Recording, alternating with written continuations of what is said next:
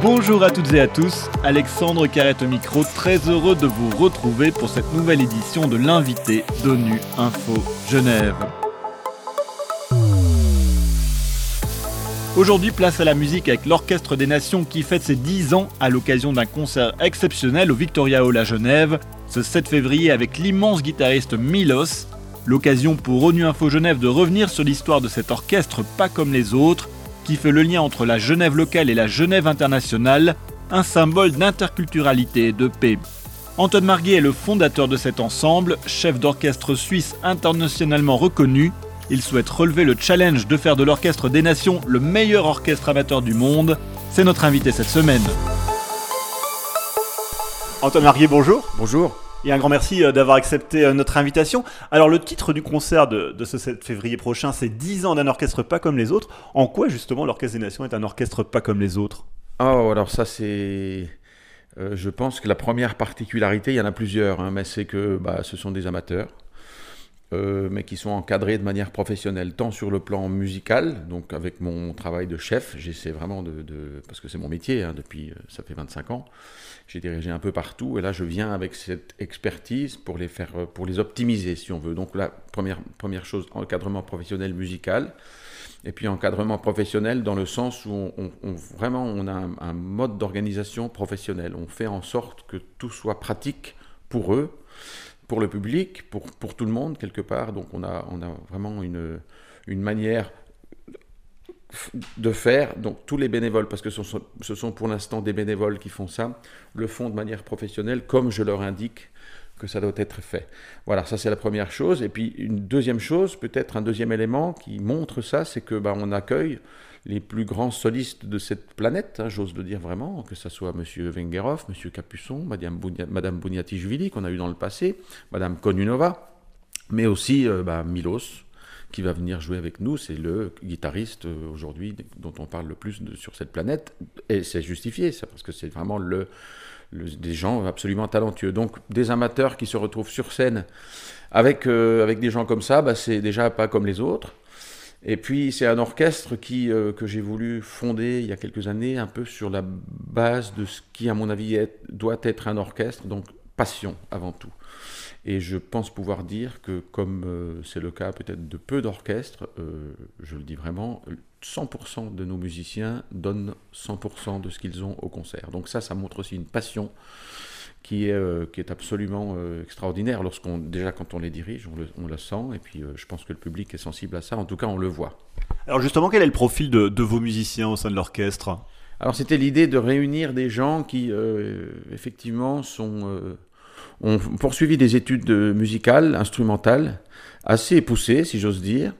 Et puis, bah, ça dépend de qui, hein, et puis qui ont à un moment donné décidé de, de se diriger vers une autre type de carrière. Alors on a des juristes, on a des soignants, euh, infirmiers, médecins, on a des restaurateurs, on a beaucoup d'étudiants aussi, on a des gens de tous les horizons, de toutes les, classes, si j'ose dire, professionnelles, et ça, ça donne, et, parfois des gens vraiment très pointus, beaucoup d'ailleurs, qui sont dans, en recherche de telle ou telle chose à l'université, ou professeurs, ou etc. Donc ils apportent tous quelque chose vraiment euh, de très précieux, une énergie particulière de leur monde euh, respectif qui fait que ben, voilà, il y a, vraiment une, émulation euh, permanente dans cet orchestre, qui est un orchestre de jeunes, parce qu'on a une proportion très importante de jeunes, ce qui donne encore plus ben, voilà, de jeunesse, du coup.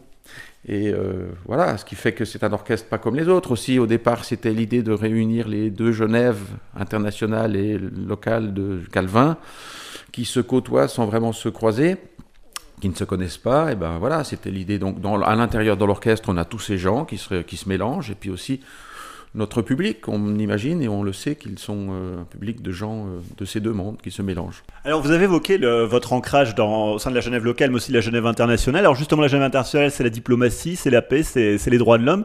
Vous voulez aussi, euh, dans cet orchestre, représenter ces valeurs?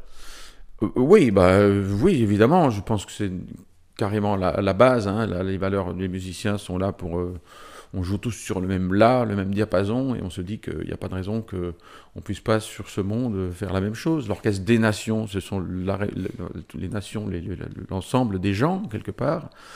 Et puis oui, on véhicule, on essaie de véhiculer les valeurs d'humanité, de fraternité, euh, qui sont encore une fois la, base, à mon avis. Et puis, bah, puisqu'on est ici au sein de d'une ville très internationale qui est une ville de paix, bien, on essaie de rebondir là-dessus avec tous ces gens qui nous viennent de tout, à l'intérieur de l'orchestre, qui nous viennent de tous ces pays. On a en permanence une vingtaine de nationalités représentées. Et voilà, donc oui, c'est quelque chose. On, a pu illustrer ça, par exemple, lors d'un déplacement en Corée du Sud. Il y a, ça, fait, euh, ça fait quelques années déjà on était, j'avais réussi, nous avions réussi à aller se produire sur la frontière nord-sud. Voilà, pour dire que c'est possible, pour dire que la prochaine fois, pourquoi on n'irait pas de l'autre côté, pour dire des choses comme ça, parce que finalement, encore une fois, on, on est tous les mêmes.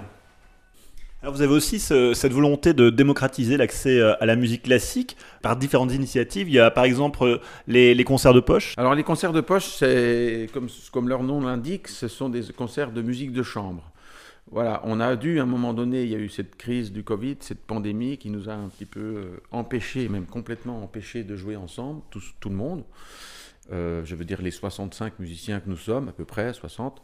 Et donc il a fallu trouver des solutions pour qu'on reste en mouvement, pour qu'on reste, euh, allez, on va dire, euh, actif et puis en contact les uns les autres. C'était long. Hein.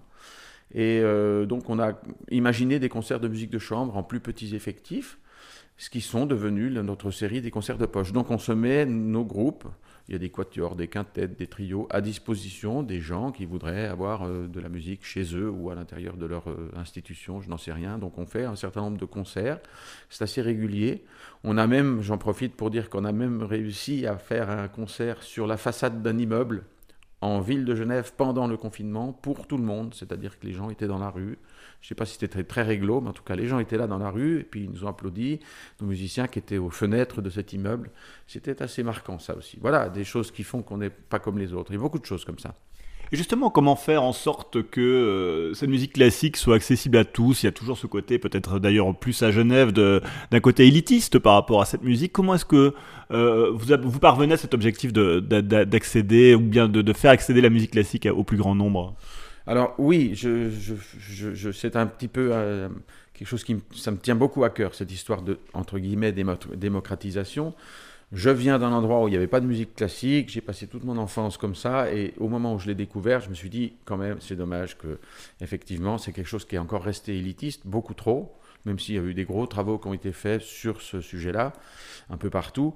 Et euh, voilà, j'entends encore trop souvent dire Ah, la musique classique, ça c'est pour les, pas les vieux, mais les moins jeunes, et puis c'est pour les gens qui ont de l'argent, etc. Donc nous, on essaie de rendre ça accessible à tous. Bah, c'est assez simple finalement, on ne fait pas beaucoup de concerts dans l'année, donc on a la possibilité de ne programmer que des chefs-d'œuvre. Donc on peut assurer aux gens que ce sera de la bonne marchandise, si j'ose dire, de la bonne, de, la bonne musique. Euh, donc euh, c'est Paris gagné à chaque fois, c'est émouvant, euh, énergétique, voilà. Là, en l'occurrence, mardi prochain, ce sera caliente. Alors justement, qu'est-ce qui va se passer cette soirée? Qu'est-ce qu'on va pouvoir écouter? Alors d'abord, c'est un programme, tous les programmes se font, en tout cas pour ce qui me concerne, autour du concerto qui est programmé, donc la partie solistique. C'est quelqu'un qui vient jouer de son instrument solo et qui est accompagné par l'orchestre. Voilà, c'est un concerto. Donc il y a, je tiens à ce qu'il y ait toujours, ou pratiquement toujours, un ou une soliste, euh, qui, ou peut-être même plusieurs, ça dépend des fois, à, nos concerts. Et puis une fois que ça s'est décidé, là c'est en l'occurrence le, fameux, le super fameux concerto d'Aranjuez de Rodrigo, qui est un succès mondial. Donc là, du coup, c'est vraiment quelque chose dont le succès est assuré, hein, je, pense. Et puis, bah, euh, ce choix, il est fait parce qu'on a décidé d'inviter M. Miloš parce qu'il aime bien qu'on appelle que Milos, et euh, qui est un ami que j'ai rencontré il y a dix ans dans une tournée en, Asie où je l'avais accompagné dans ce même concerto. Puis on avait dit, ben, un jour, il vient, tu viendras jouer chez nous. j'ai expliqué le concept, et puis voilà, il vient. C'est dix ans plus tard, mais c'est fantastique. C'est quelqu'un qui est tellement occupé partout, et dans des grandes maisons surtout. Et donc euh, voilà, ceci étant euh, programmé, ben, il faut programmer tout le reste du programme parce qu'il faut euh, un peu plus d'une heure en plus. Donc qu'est-ce qu'on fait? Ben, On va faire quelque chose qui, aura une tendance espagnole, euh, latino, voilà, et donc euh, il y aura de la musique de compositeurs espagnols, vénézuéliens, argentins, toujours des musiques super, super accessibles, super belles, voilà, tout simplement.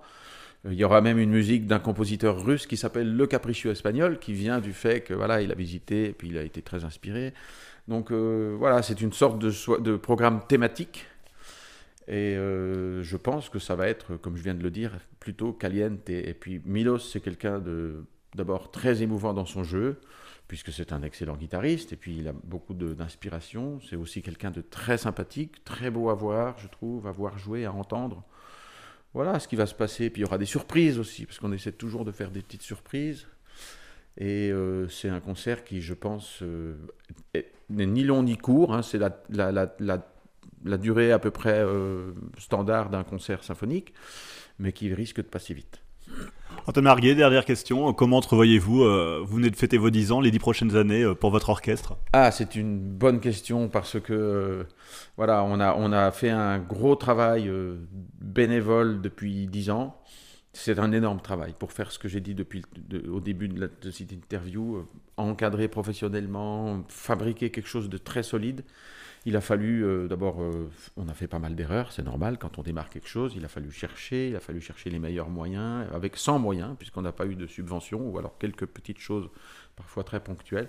Donc maintenant, ben voilà, on est en train de chercher des, enfin, d'ouvrir nos portes à des soutiens euh, qui seront financiers euh, parce qu'on en a besoin, parce qu'on voudrait professionnaliser, non pas l'orchestre, donc les musiciens seront toujours des amateurs, ça j'y tiens, il n'y a aucune raison que ça change, c'est mon idée, c'est mon concept, des, jeunes musiciens qui jouent donc de manière non professionnelle, qui ne sont pas payés, mais par contre on voudrait professionnaliser l'équipe qui organise toute cette euh, usine à gaz parce que parce que c'est du gros boulot et puis on arrive au bout de nos ressources et on est très confiant parce qu'on euh, on sait que, que ça se passe bien et que ça peut intéresser du monde. Antoine Marguet, un grand merci d'avoir répondu à mes questions. Un grand merci à vous. Et c'est la fin de cette édition. À la réalisation, il y avait François Soubiguerre, Adrien Messin-Carrard à la préparation. L'actualité des Nations Unies continue sur notre site web ungeneva.org et sur le compte Twitter en français ONU Genève. À très bientôt.